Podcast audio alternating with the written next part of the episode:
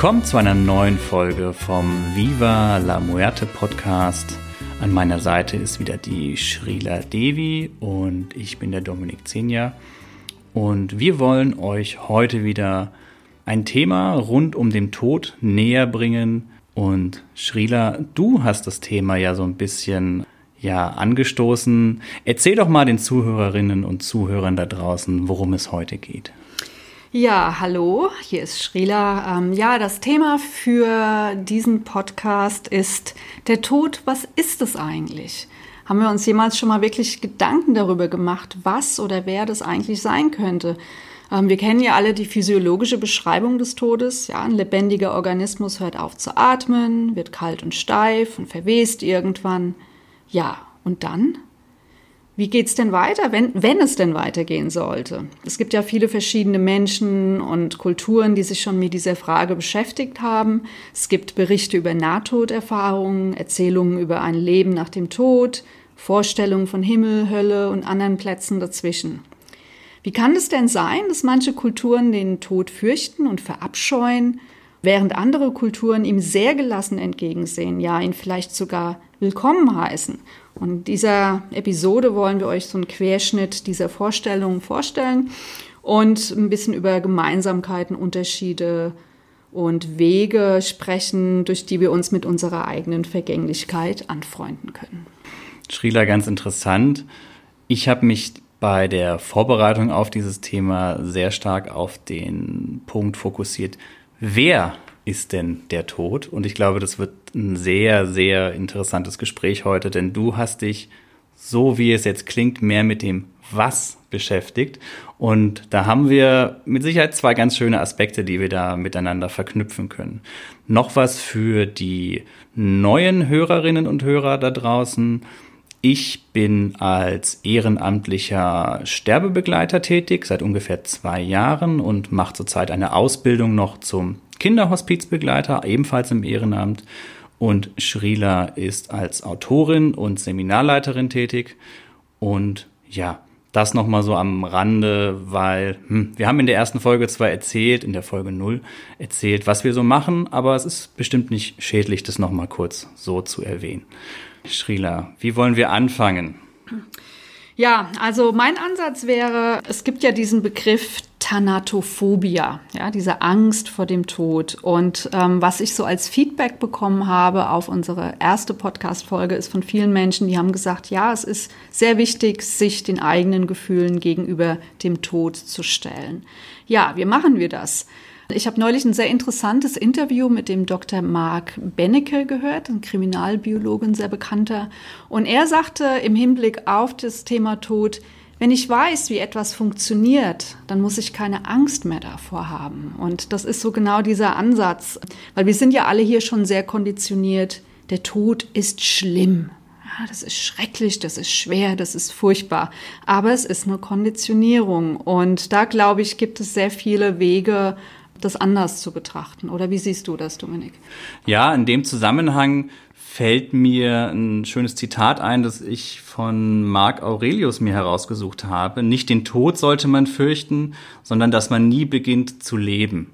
Ich glaube, das passt in dem Zusammenhang ganz gut, diese ganze Furcht. Ich, ich fand das übrigens ganz spannend, weil du gerade den ähm, Dr. Marc Benecke erwähnt hast. Ich habe den ja zweimal schon live gesehen beziehungsweise getroffen und da war auch eine ganz, ganz ja, lustige Anekdote. Da ging es so ein bisschen um das Thema auch Todesursache und es war eine etwas längere Geschichte, aber im Rahmen dieser Geschichte hieß es am Ende, die Todesursache sei Herzstillstand. Und dann hatte der Dr. Mark Benecke so ganz salopp gesagt mit einem Schulterzucken, naja, im Endeffekt, Herzstillstand ist am Ende immer die Todesursache. Schrila, ich habe mir mal so ein paar Gedanken darüber gemacht, wer ist denn der Tod eigentlich? So mal als, als Einstieg. Und da habe ich so ein bisschen recherchiert und überlegt, was hat er denn noch so für Namen? Und ich bin da auf einen ganz lustigen Namen gestoßen. Sagt dir der Name Hein Klapperbein etwas? Nein. Fand ich ganz großartig, unter anderem auch von Lessing erwähnt. Freund Hein, man kennt ja den Tod auch als Schlafes Bruder als Bezeichnung. Und in dem Zusammenhang gibt es ja immer wieder diese selben Symboliken, wie zum Beispiel die Sanduhr ähm, als Symbol der, die Zeit läuft ab. Oder die Sense, ähm, der, der Schnitter, der irgendwas abtrennt. Da habe ich mir so ein bisschen überlegt, wo kommt es eigentlich alles her? Der Tod als ja einer der vier apokalyptischen Reiter, der auch irgendwo mit, mit einem gewissen Ende verbunden ist. Ich bin dann da so ein bisschen, wie das halt so ist, man recherchiert und man stöbert immer tiefer und gräbt und ich bin dann auf diesen Punkt der ja anthropomorphen Personifizierung gekommen. Sagt dir das was? Nee, nicht wirklich. Das ist, wenn man einem ja, einem Naturzustand, einem gegebenen Gesetz menschliche Eigenschaften gibt im Endeffekt.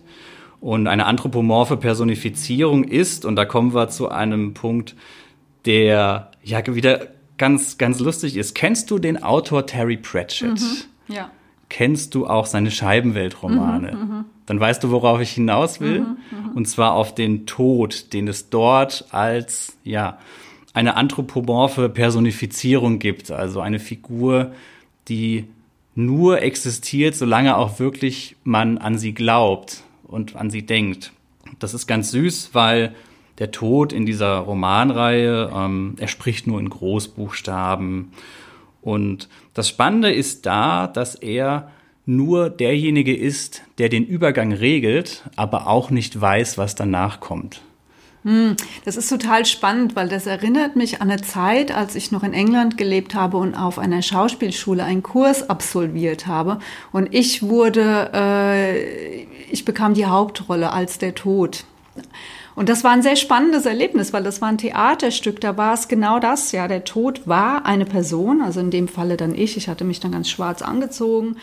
Und er bzw. sie leitete diese Menschen über diesen Übergang, wo auch immer sie hinkamen. Nur der Tod war diese verlorene Figur, ähm, er, also, beziehungsweise sie in, hing fest zwischen diesen Welten. Jeder hatte irgendeinen Platz, wo er oder sie hinging. Nur der Tod war ganz einsam und alleine und stand da so, ja, ich bin halt diejenige Person, die, die rüberleitet, so, ja, konnte einem fast schon leid tun, ja. Es gibt da dieses schöne Zitat aus einem der Romane. Kennst du denn den Roman, wie heißt er denn nochmal? Schweinsgalopp. Mm -mm. Das ist eine Weihnachtsgeschichte von Terry Pratchett, auch wieder in dieser Scheibenwelt. Und da geht es darum, dass der Weihnachtsmann stirbt und damit das, das ist eine längere Geschichte, das Universum nicht zusammenbricht, ist es dann letztendlich der Tod, der die Rolle des Weihnachtsmanns übernimmt. Das heißt, er verkleidet sich dann in einem roten Kostüm, er hängt sich einen Bart um, er stopft sich ein Kissen unter sein Gerippe damit er eben den dicken Bauch hat, den man so von dem Weihnachtsmann her kennt. Und er ähm, reitet dann los, um die Geschenke zu verteilen. Es gibt zwei schöne Zitate aus diesem Roman. Zum einen sagt er, es gibt keine Gerechtigkeit, es gibt nur mich. Und ein anderes Zitat, das dann wie eine Romanfigur über den Tod sagt, der Tod ist nicht grausam, er ist einfach nur sehr gut in seinem Job. Hm, hm. Ja, ich finde es halt sehr interessant, weil der Tod wurde ja schon in jeder Kultur personifiziert. Ja, das sieht man ja auch in Indien. Äh, da ist der Todesgott heißt Yama und da gibt es eine Upanishade, die Katha Upanishade. Da geht es um, um, ein Gespräch zwischen dem Tod Yama und zwischen einem Jüngling Nachikitas, der die Geheimnisse des Todes ergründen möchte. Und das hast du schon in jeder Kultur. Letzten Endes sind das aber Personifizierungen, wie du sagst. Und ich glaube, die werden uns nicht wirklich zeigen, was der Tod ist. Ja, ich glaube, das haben dann Menschen mehr oder weniger erfunden, um irgendwie sich ein Bild davon zu machen. Genau wie früher die Sonne. Es gab, ja einen Sonnengott und, und Mondgöttin und so weiter. Was für mich wesentlich interessanter ist, ist halt diese Frage, was ist das denn eigentlich? Ja, was, was passiert denn, wenn wir über diese Schwelle gehen? Denn ähm, es wurde ja immer so als Esoterik abgetan, auch für eine lange Zeit. Aber wir haben ja jetzt auch die Quantenphysik. Ja, und was die Quantenphysik nun herausfindet über den Tod und über das Bewusstsein, das wussten die Yogis schon seit Tausenden von Jahren. Ja, dass das Universum aus reinem Bewusstsein besteht. Und immer mehr seriöse Forscher behaupten, die Seele gibt es wirklich und das unsterbliche Bewusstsein ist genauso wie Raum, Zeit, Materie und Energie ein Grundelement der Welt.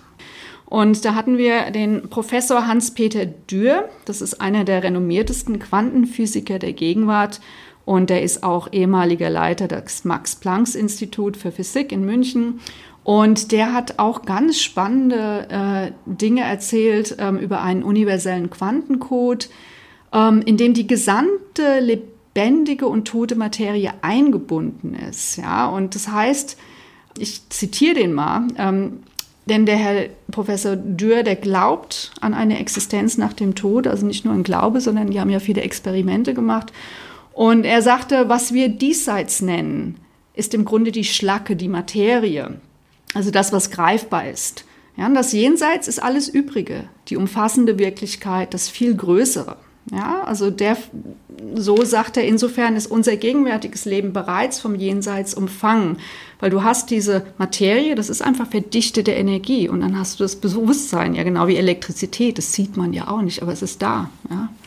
Ich habe, weil das sehr schön gerade passt, mir mal zwei medizinische Definitionen des Todes rausgesucht. Das steht in einem krassen Gegensatz zu dem, was du gesagt hast.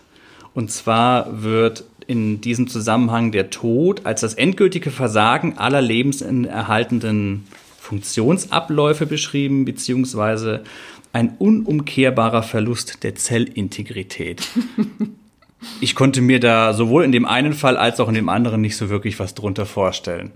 Ähm, was, was ich halt total interessant finde, ist, ähm, hier so im rationalen Westen glauben ja viele Menschen, ähm, mit dem Tod ist alles aus. Und es ist interessant, weil wir hatten ja eben hier einen Reporter, auch vom Wiesbadener Kurier, mit dem wir eine Stunde über das Thema gesprochen haben.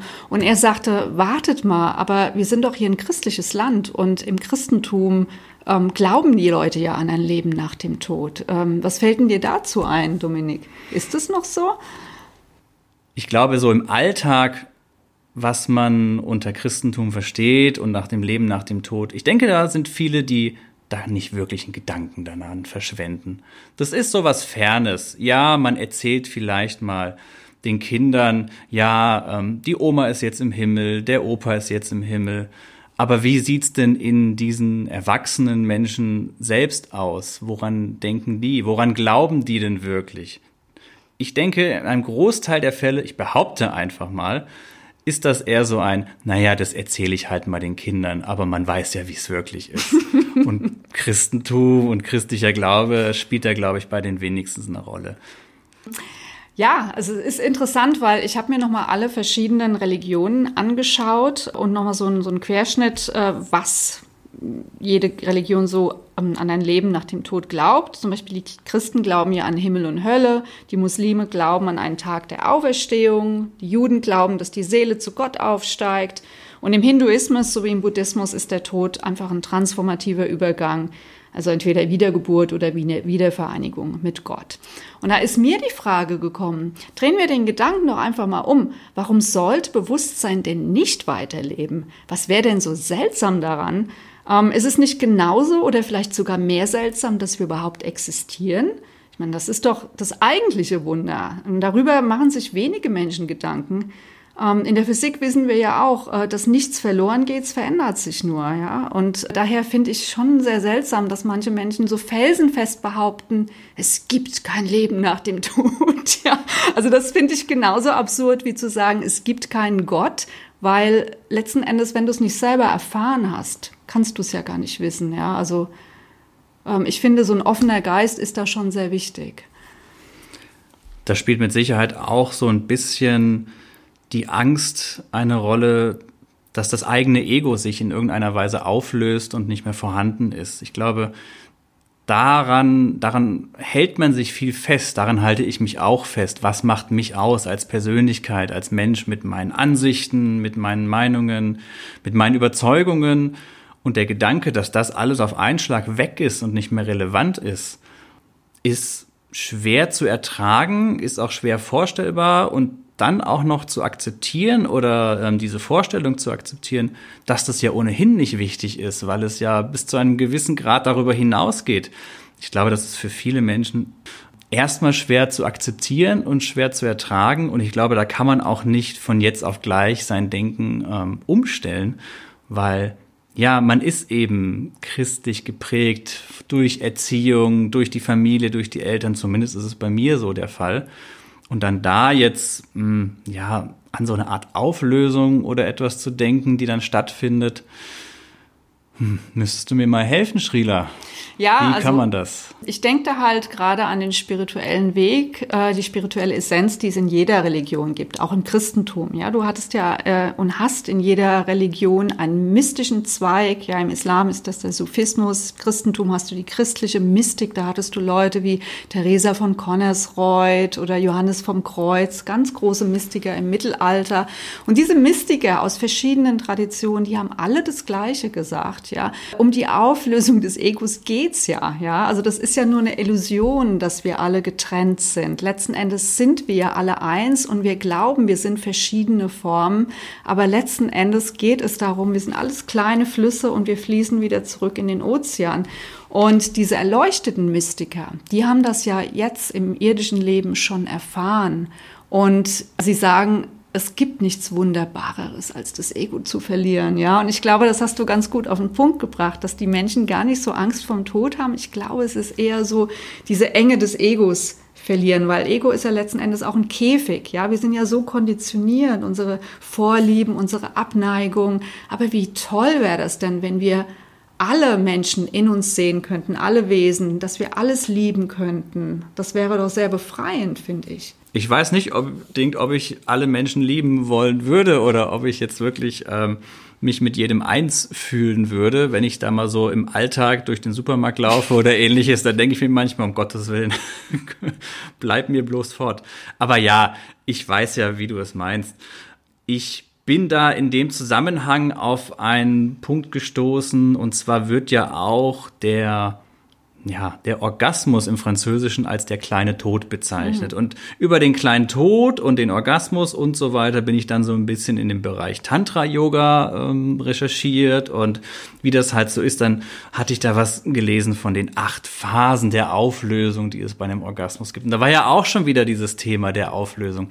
Diese Verknüpfung hat mich nur wahnsinnig fasziniert, weil Orgasmus ist ja irgendwo auch Beginn des Lebens und Anfang möglicherweise und dass es aber gleichzeitig mit dem Tod und dem Ende so in einem Kreislauf in Verbindung gebracht wird.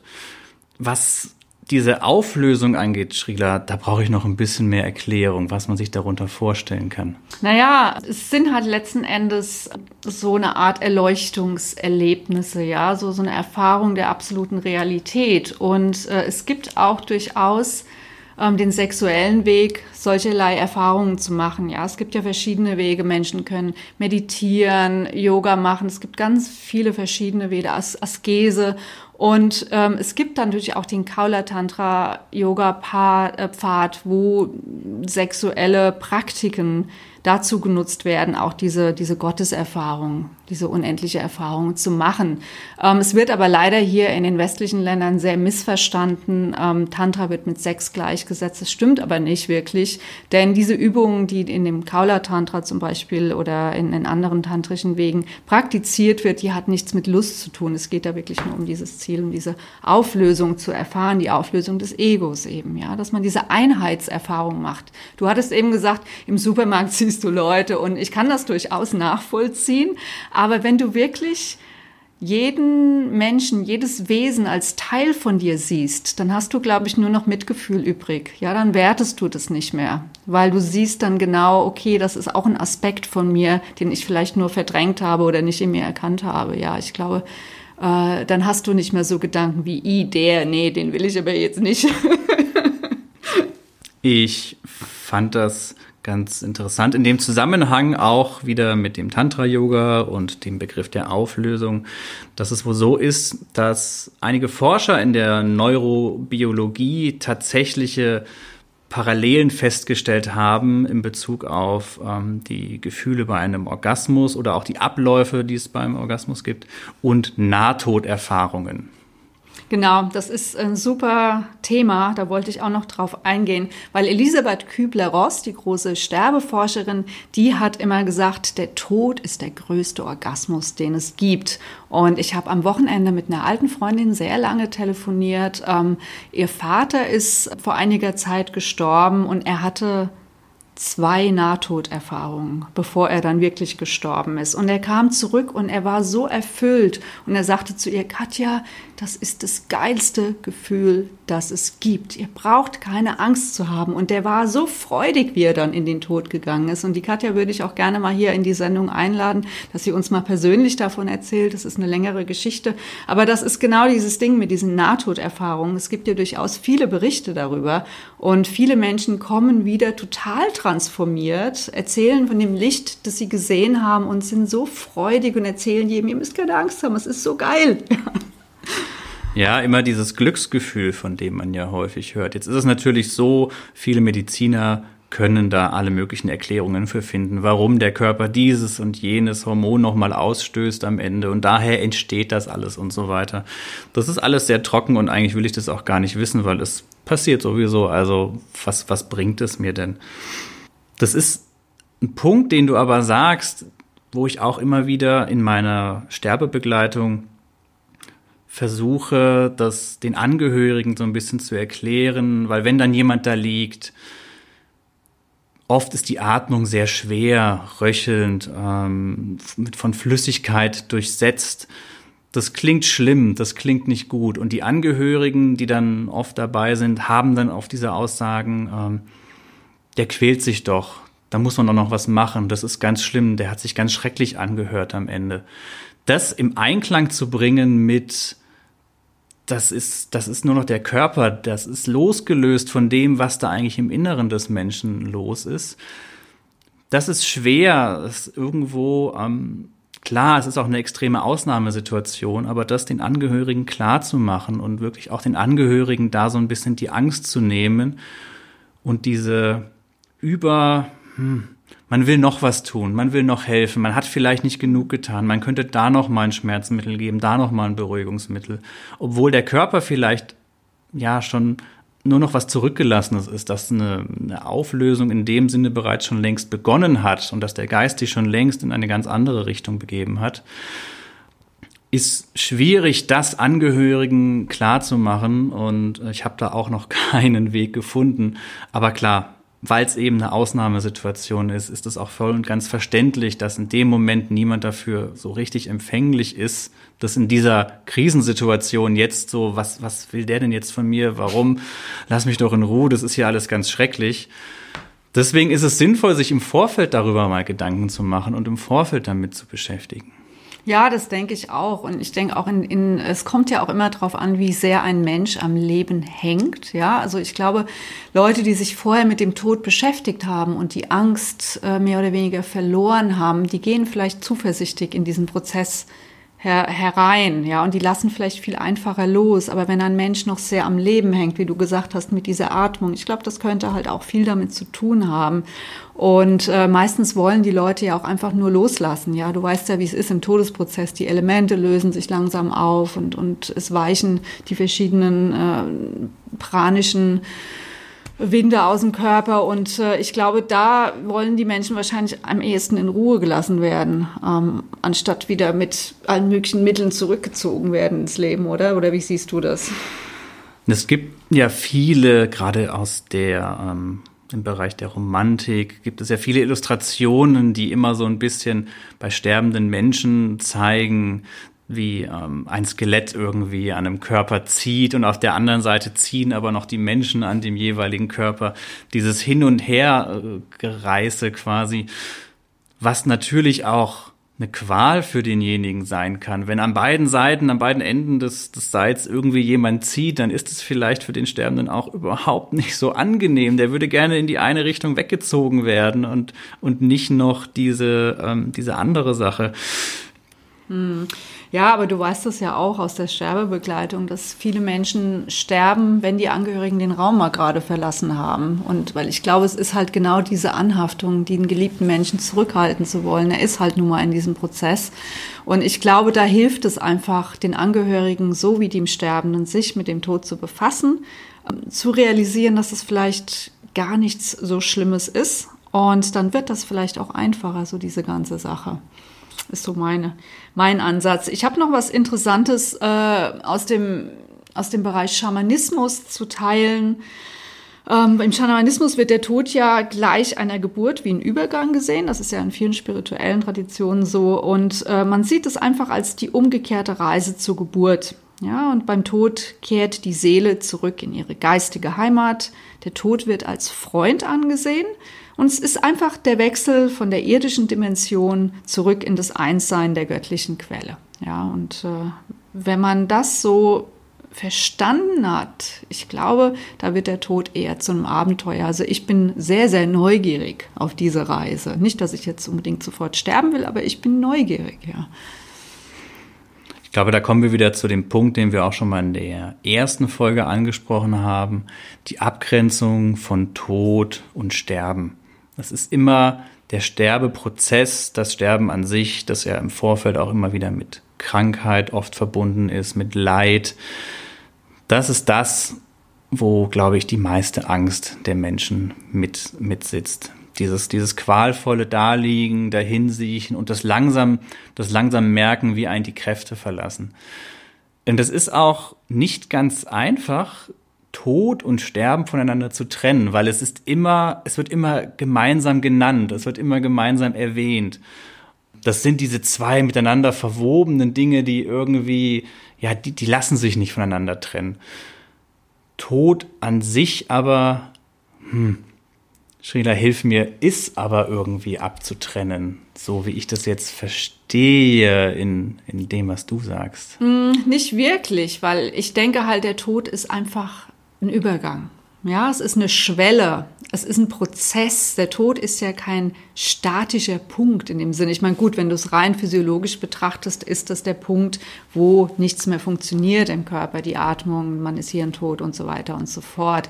Aber wenn du es aus einer anderen Sichtweise betrachtest, ja, aus der Sichtweise vom Bewusstsein, aus einer mystischen Sichtweise, dann ist es wirklich ein Transformationsprozess wie die Geburt auch. Ja, die Geburt ist ja eigentlich auch ein Prozess. Ich meine, gut, das Kind ist geboren, wenn es auf der Welt ist, und der Mensch ist gestorben, wenn er nicht mehr in seinem Körper ist, sozusagen. Aber ich denke halt, der Tod ist einfach ein Übergang. Man kannst du nicht so definieren äh, oder personifizieren, wie wir das ja am Anfang von der Sendung gesagt hatten.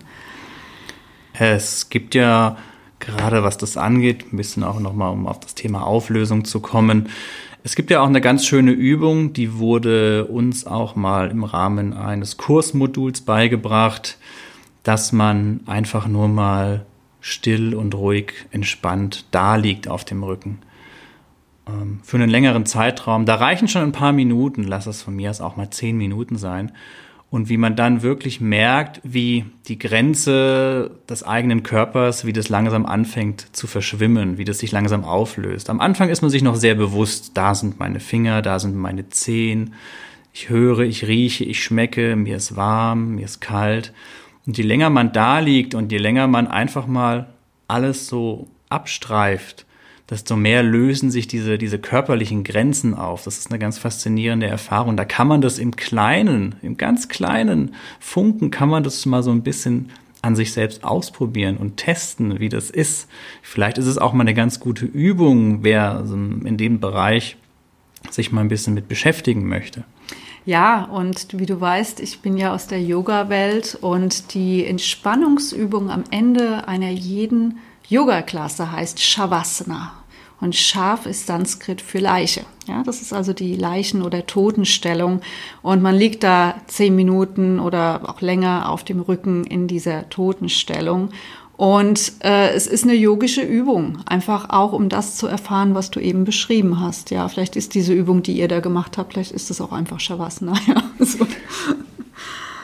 In dem Zusammenhang komme ich gerne nochmal auf ähm, den Gevatter Tod von Terry Pratchett zurück, der ähm, in einem, das ist ein anderer Roman, diesen schönen Satz gesagt hat, Don't think of it as dying, just think of it as leaving to avoid the rush. Übersetzt, denkt nicht so der, über, darüber nach, dass es ähm, Sterben ist, denkt eher so, als ob es ist, man geht einfach früher, bevor der große Ansturm kommt, der große Stau. Fand ich fand ich sehr, sehr schön, diese Vorstellung. Mm. Ja, und es gibt ja so viele verschiedene Sichtweisen, ja auch in der Literatur besonders oder in Filmen, äh, wo man sieht, äh, wir sehen dann oft, wie konditioniert wir eigentlich sind. Ja, aber wir wachsen ja schon mit dieser Vorstellung auf oder es wird uns ja schon von klein auf gesagt, oh, der Tod, geh bloß nicht auf den Friedhof und, und diese ganzen Sachen. Und wenn man, das, das hat mir sehr den Geist geöffnet, in diese ganzen anderen Kulturen zu reisen und zu sehen, wie die Menschen dort mit dem Tod umgehen oder auch verschiedene Bücher. Es gibt ja auch so spannende Sachen wie Elisabeth Kübler-Ross und diese ganze Hospizbewegung. Die haben ja auch ganz revolutionäre Sachen gesagt am Anfang Anfang von der Hospizbewegung, wo jeder dachte, was sind die bescheuert oder was? Aber es ist ja, guck mal, was daraus geworden ist. Ja, es beschäftigen sich ja immer mehr Leute mit dem Tod und mit diesem Thema. Und da wollte ich auch noch mal äh, das Thema Reinkarnation ansprechen, das ja in den ähm, asiatischen Ländern, östlichen Ländern ein sehr großes Thema ist. Und da gibt es dazu einen Reinkarnationsforscher, der Professor Ian Stevenson. Der hat 40 Jahre damit verbracht, etwa 3000 Wiedergeburtsfälle auf der ganzen Welt zu untersuchen. Und das ist ganz spannend. Das kann, da kann man sich auch Filme dazu ansehen oder äh, Berichte drüber lesen. Und er hat oft Verhaltensähnlichkeiten und typische Körpermerkmale bei den Inkarnationen beobachtet. Ja, und ähm, da gibt es auch so eine Geschichte von so einem indischen Kind, das sich noch genau an seine vorige Inkarnation erinnern konnte. Und die sind dann alle zurück zu dieser Familie ähm, das Kind sagte, oh, ich wurde vom Auto überfahren, das und das und das ist passiert. Und dann sind die dann wirklich alle da in dieses fremde Dorf gefahren und diese Familie hatte tatsächlich ein Kind vor ein paar Jahren verloren. Und äh, das kleine Kind konnte denen erzählen und du bist mein Opa gewesen. Also es, es war sehr, sehr interessant. Und äh, dieser Professor Ian Stevenson, der hat ein Institut für Wiedergeburtsforschung gegründet, das jetzt von seinem Nachfolger Bruce Grayson geleitet wird. Aber wenn man sich da ein bisschen reinliest, dann denke ich mir, ja, was hätten denn die ganzen Leute davon, solche Dinge zu erfinden? Ja, und dann komme ich wieder auch auf diese vorige Frage zurück. Warum sollte es denn so seltsam sein, dass es weitergeht? Es gibt ja genug Geschichten und Glauben darüber. Ja. Was wäre daran denn so seltsam? Die Vorstellung, dass ich als jemand anderes irgendwo wieder auftauche, das ist eine Vorstellung, die, die macht mir erstmal Angst. Ja, da fehlt ja ein Stück von mir. Und da werde ich vielleicht irgendwo, ja, wie ist das? Werde ich dann irgendwie zerteilt? Werden dann diverse Aspekte von mir tauchen in jemand anderem auf? Das ist ja doof. Ich will ja ich selbst bleiben. Ich, ich, ich möchte ja quasi meine Persönlichkeit beibehalten. Wenn ich jetzt plötzlich ähm, woanders bin, in einer anderen Figur, vielleicht will ich diese Person gar nicht sein. Ähm, ich glaube, das ist eine gewisse Angst, eine Angst vielleicht vor Identitätsverlust. Und das ist total spannend, was du da jetzt gerade gesagt hast. Wer, denn wer oder was ist denn deine Persönlichkeit? Mit was bist du denn identifiziert? Und wenn du da auf den Grund gehst und siehst, du bist ja deine Persönlichkeit, ist ja eigentlich nur eine Ansammlung von deinen Erfahrungen und von deinen Konditionierungen. Das bist du ja gar nicht. Ja, der wahre Dominik ist ja nicht die Konditionierung und die Erfahrung. Dein Kern ist ja was völlig anderes. Und dieser Kern, sagen die Mystiker, bleibt bestehen. Und das ist ja eigentlich was Schönes, oder? Wie, wie stelle ich das an? Ich kann nicht von jetzt auf gleich mein, mein Denken umstellen und einfach jetzt, ähm, ach so, gut, jetzt hast du mir das gesagt, dann ist ja alles klar. Okay, dann ist das ja alles gar nicht schlimm, passt schon. So einfach ist es ja nicht, Srila. Nee, natürlich nicht.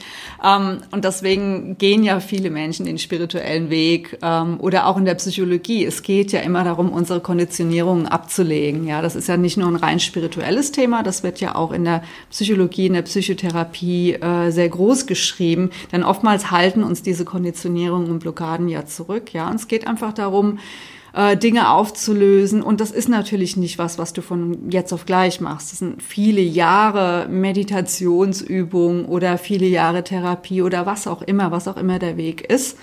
Ähm, für manche Menschen ist es Askese oder was auch immer, aber da musst du natürlich auch wirklich ein Interesse daran haben, das zu machen. Ja, und das Interesse haben halt nicht alle Menschen, das ist schon klar. Ähm, aber wenn du einmal diesen Kelch gekostet hast, von dieser mystischen, von diesem Nektar, dann ist das sehr schwierig, wieder auf den normalen Weg zurückzugehen. Srila, du hast so gesagt, für die Menschen, die da jetzt vielleicht nicht so Interesse daran haben, gibt es denn kleine Wege, wie man das Ganze so ein bisschen mehr in den Alltag vielleicht einfließen lassen kann. Hast du da irgendwas? Ja, ich denke, das ist ein, äh, das ist auch wichtig, weil wie gesagt, es ist nicht jeder interessiert, den spirituellen Weg zu gehen. Aber wenn ich jetzt einfach ganz im Alltag mich mit dem Tod ein bisschen anfreunden möchte, da gibt es verschiedene Wege. Ja, ich könnte mich durch Literatur oder Filme einfach mit dem Thema beschäftigen. Es gibt ja so viele Bücher über auch Sterbebegleitung, Nahtoderfahrung, also Literatur, Romane, wie du ja auch gesagt hast, wunderschöne Filme. Ähm, man könnte Zeit auf Friedhöfen verbringen. Ja, also ich habe das als, schon als Kind wahnsinnig gerne gemacht. Du auch? Das war immer so eine gewisse Faszination, ja. Allerdings kam die bei mir erst ein bisschen später, als dann so diese, diese Grufti-Phase anfing. Da war das natürlich dann immer so ein bisschen, ja, ich sag mal so was harmloses, romantisches, was da so in der Luft hing. Da waren dann halt die Friedhöfe mit den Statuen und den Grabsteinen und man hat sich so an die Vergänglichkeit und an die eigene Vergänglichkeit so ein bisschen, ich würde ja fast sagen, schon ergötzt. Man hat sich da ja so ein bisschen hingegeben dem Ganzen. Das ist alles sehr, ähm, ja, so einer gewissen romantischen Hoffnungslosigkeit. Das war das, was mir einige Zeit lang ähm, sehr im, im, Blut gelegen hat, würde ich sagen. Und da kann ich mich noch dran erinnern, da war ich in der Schule, in der Schulzeit, da war ich immer so ein bisschen der Freak. So der, ja, das ist der mit dem komischen Halsband da hinten, der in der hinteren Reihe sitzt. Das ist so etwas der Merkwürdige. Ich glaube, das haftet dem ganzen Thema noch so ein bisschen an, diese dieser Grufti-Charme, dieses Gothic-mäßige. Aber ja, es geht ja darum, dass man das auch mehr in den, in den allgemeinen Alltag reinlässt. Gar nicht mal so spirituell äh, angehaucht oder christlich angehaucht oder was es auch immer ist, sondern ein alltägliches ähm, Begegnen dem Tod, ein alltägliches Akzeptieren des Todes. Das ist, glaube ich, das, was uns langfristig helfen könnte, uns ja auf den eigenen Tod vorzubereiten. Und welche Abzweigung man dann letztendlich auf diesem Weg nimmt, naja, das bleibt ja jedem selbst überlassen. Genau, und ähm, was in England äh, schon seit einiger Zeit sehr erfolgreich ist, sind diese sogenannten Death Cafés, ja, so Todescafés, wo Menschen sich treffen, um über den Tod zu sprechen. Das hat man jetzt hier auch adoptiert. Die heißen hier allerdings Trauercafés, was ich so ein bisschen einen unglücklichen Namen finde, weil das setzt natürlich Tod wieder mit Trauer gleich. Natürlich hat das was damit zu tun, aber es gibt auch äh, in anderen Ländern so diese Death Positive Movements, ja, wo die Leute einfach positiv, wie du das vorhin ja auch schon gesagt hattest, äh, mehr positiv auf den Tod blicken. Und dann trifft man sich vielleicht einmal im Monat oder einmal in der Woche und da kommen alle möglichen Menschen, Menschen mit zum Beispiel tödlichen Krankheiten, also Leute mit Krebs oder Tumoren oder was auch immer, oder ganz normale Leute, die einfach über das Thema sprechen möchten. Und ich denke, das ist halt auch ein guter Ansatz, wenn man einfach sich mit dem Tod befassen möchte. Was ist denn der beste Weg? Hingucken, drüber sprechen, ähm, vielleicht auch einfach nur eine Patientenverfügung zu machen oder seine, ähm, sein Testament zu schreiben. Ja, das sind ja alles Dinge, äh, von denen wir sagen, oh ja, wenn ich mal 70 bin, mache ich das mal. Aber wissen wir ja alle, das kann jeden Tag passieren. Und äh, daher ist es schon gut, ähm, und ich kann auch wieder nur sagen, geht ins Museum für Sepulkralkultur, weil da seht ihr so viele tolle, spannende Sachen über den Tod. Also das sind so kleine Schritte, finde ich. Was meinst du? Hast du da noch was? Ja, dieses Berührungsängste abbauen, auch wie wir es in der ersten Folge ja mal hatten, so zu überlegen, wie stelle ich mir denn eigentlich meine eigene Beerdigung beziehungsweise Totenfeier vor? Da kann man auch mal, denke ich, ganz gut mit Freunden, ähm, Bekannten, mit dem Partner einfach mal darüber sprechen. Oft ist dieses Thema nämlich so ein bisschen ähm, ja außen vor gelassen. Es existiert zwar mal ein Testament oder sowas, aber du hast gerade auch den Bereich der, der Patientenverfügung. Hm, eine gewisse Vorbereitung ist wichtig. Ich kann mich noch sehr gut daran erinnern, dass es gar nicht so leicht war, als mein Vater gestorben ist, alle Papiere und alle Unterlagen zu finden. Ja, wo hat er denn, auf welchen Konten hat denn der überall Geld? Ja, wie kommt man da jetzt ran? Also das ganze organisatorische, wenn man da sich schon im Vorfeld ein bisschen organisiert im Rahmen der eigenen Familie, ähm, wo sind denn alle Unterlagen in dem Fall? Ähm, man beschäftigt sich automatisch dann über ich sag mal, das Einfalltor des Organisatorischen beschäftigt man sich dann auch eventuell ein bisschen mehr mit diesem Thema an sich, mit der eigenen Endlichkeit, mit der Sterblichkeit. Und dadurch können vielleicht Gespräche entstehen. Ich hatte, das habe ich dir aber auch schon erzählt, Schrila, vor kurzem einen, einen Freund, der mir erzählt hat, ähm, er hätte unsere erste Podcast-Folge nach der Hälfte abgebrochen, weil ah, er wollte mit dem Thema eigentlich gar nichts zu tun haben. Er hat dann so schön gesagt, na ja, er hat da so einen Deal mit dem Tod. Solange er sich nicht mit dem Tod beschäftigt, beschäftigt sich der Tod nicht mit ihm. Und deswegen hat er die Folge schnell ausgemacht ähm, vielleicht schafft er es ja irgendwann doch mal eine Folge zu Ende zu hören und vielleicht bringt es ihm ja auch ein bisschen was. Ja, mit Sicherheit. Und ich denke halt auch, ähm, du hattest auch gerade angesprochen, äh, sich äh, mit der Patientenverfügung und sich mit dem Tod zu befassen. Ich bin mir aber nicht sicher, inwiefern äh, man dadurch sich mit dem Tod anfreundet. Ja, das ist halt so eine Notwendigkeit, die gemacht wird. Aber wenn man eine positive Sichtweise auf den Tod entwickeln will, ist das vielleicht nicht unbedingt der vergnüglichste Weg. Also ich fand es vergnüglich, meine Beerdigung zu schreiben, aber das ist, weil ich Rituale gern mag und so, ja. Ich würde die auch gerne mal nachspielen, so, ja. Aber, aber nee, aber ich glaube, vielleicht eher so ähm, Filme über Nahtoderfahrungen, ja, weil das ist ja schon ein großer Konsensus. Wie sagt man das auf Deutsch? Konsens oder Konsensus?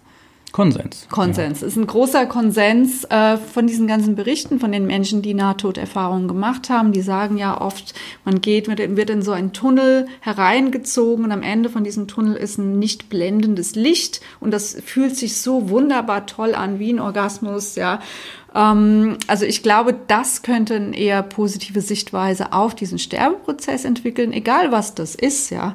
Oder sich vielleicht mal mit anderen Kulturen befassen, ähm, besonders mit Kulturen, die vielleicht den Tod nicht unbedingt zelebrieren, aber ihm doch positiv entgegenschauen. Denn ich glaube, wenn wir wüssten, was der Tod wirklich ist, dann würden wir vermutlich lachen, dass wir ihn jemals fürchteten. Ja, ist so mein Gefühl dazu ja, wir haben die Nahtoderfahrungen, aber dass mal jemand wirklich tot war und dann mal wiedergekommen ist nach ein paar Jahren, hm, das ist das, was leider noch fehlt und was wir wahrscheinlich auch so nie in irgendeiner Form hm, erfahren werden. Ähm, ich weiß nicht, ob das so unbedingt stimmt. Ähm, ich kenne nämlich einen spirituellen Lehrer hier in Deutschland, der hatte einen Autounfall und der war für eine Zeit lang wirklich tot, klinisch tot. Äh, ich weiß jetzt nicht mehr für wie lange, ob das jetzt Stunden, Minuten waren. Und der kam dann wieder und der wurde wiederbelebt und der war ein völlig veränderter Mensch. Der ist jetzt ein sehr bekannter spiritueller Lehrer, das war er vorher nicht. Aber er erzählt immer wieder über diesen Filmriss, den er da hatte. Äh, sehr nüchtern auch, ja. Er sagte, äh, das ist nicht so, dass man dann Opa und Oma und so alle wieder sieht. Es war einfach ein Filmriss. Aber dieser Filmriss hat ihn total verändert, ja. Und du hast auf der anderen Seite natürlich auch Yogis, die äh, über den Tod eigentlich nur lachen. Ja, ähm, da gibt's eine Praxis, ähm, die heißt Parakaya Pravesha. Ja, und das ist äh, eine Übung von Yogis, wenn die einen Körper nicht mehr haben wollen, können die eine spirituelle Praxis machen, dass sie den einen Körper verlassen und in einen anderen gerade gestorbenen Körper hineingehen. Ja, also laut äh, den Berichten von den Yogis aus den Himalayas ist das sogar eine recht einfache Übung. Ähm, ich kann natürlich nicht sagen, ob das stimmt oder nicht, aber ich bin sehr in dieser Yoga-Tradition aktiv und es wird mir halt immer wieder davon erzählt. Und du hattest auch Yogis wie Swami Rama, die dann teilweise äh, Experimente im Labor mitgemacht haben, die dann auch sehr lange nicht geatmet haben. Äh, ja, und da gab es halt sehr spannende Experimente äh, im Labor oder es gab Yogis, die sich tagelang haben eingraben lassen und haben ihre Atmung abgestellt. Ich denke halt, es gibt viele, viele Dinge, die diese Yogis können. Das ist natürlich nicht für den Otto-Normalbürger, die haben sich lebenlang damit beschäftigt. Ich hatte mal so einen süßen Anruf von meiner Mutter, wie ich noch in Indien gelebt habe.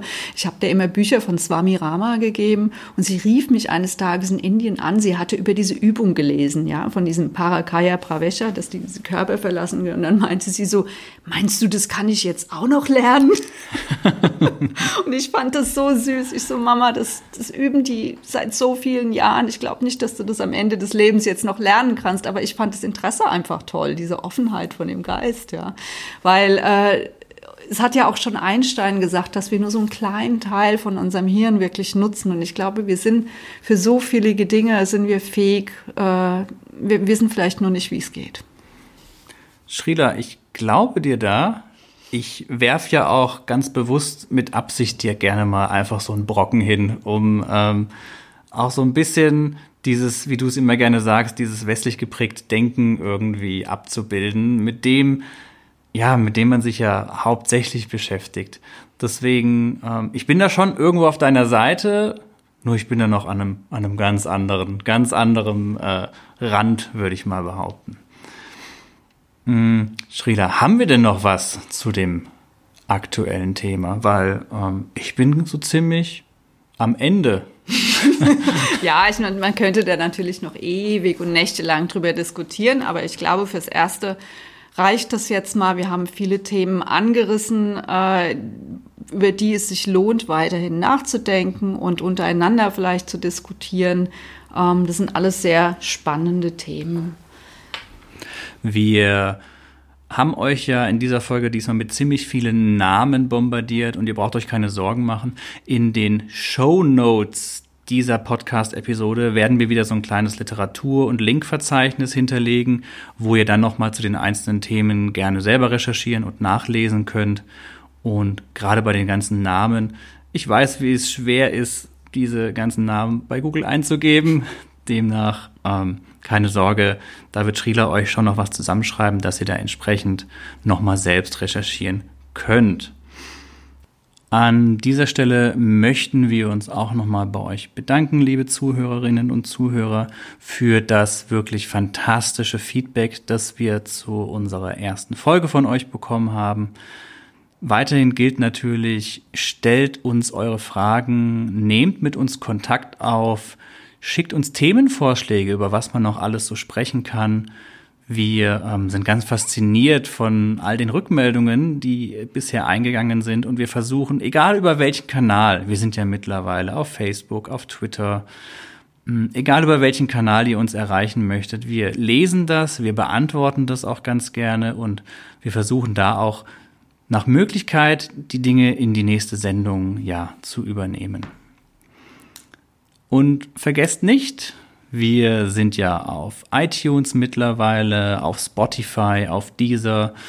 Da könnt ihr uns auch bewerten, unseren Podcast. Das bringt uns sehr, sehr viel, diesen Podcast immer ein bisschen bekannter zu machen, ein paar neue Zuhörerinnen und Zuhörer zu kriegen, um einfach über die Zeit hinweg dieses Projekt auszubauen und noch viel mehr spannende ja, Themen anzureißen. Demnach wünsche ich euch eine gute Zeit und wir hören uns dann beim nächsten Mal wieder. Bis zum nächsten Mal. Tschüss.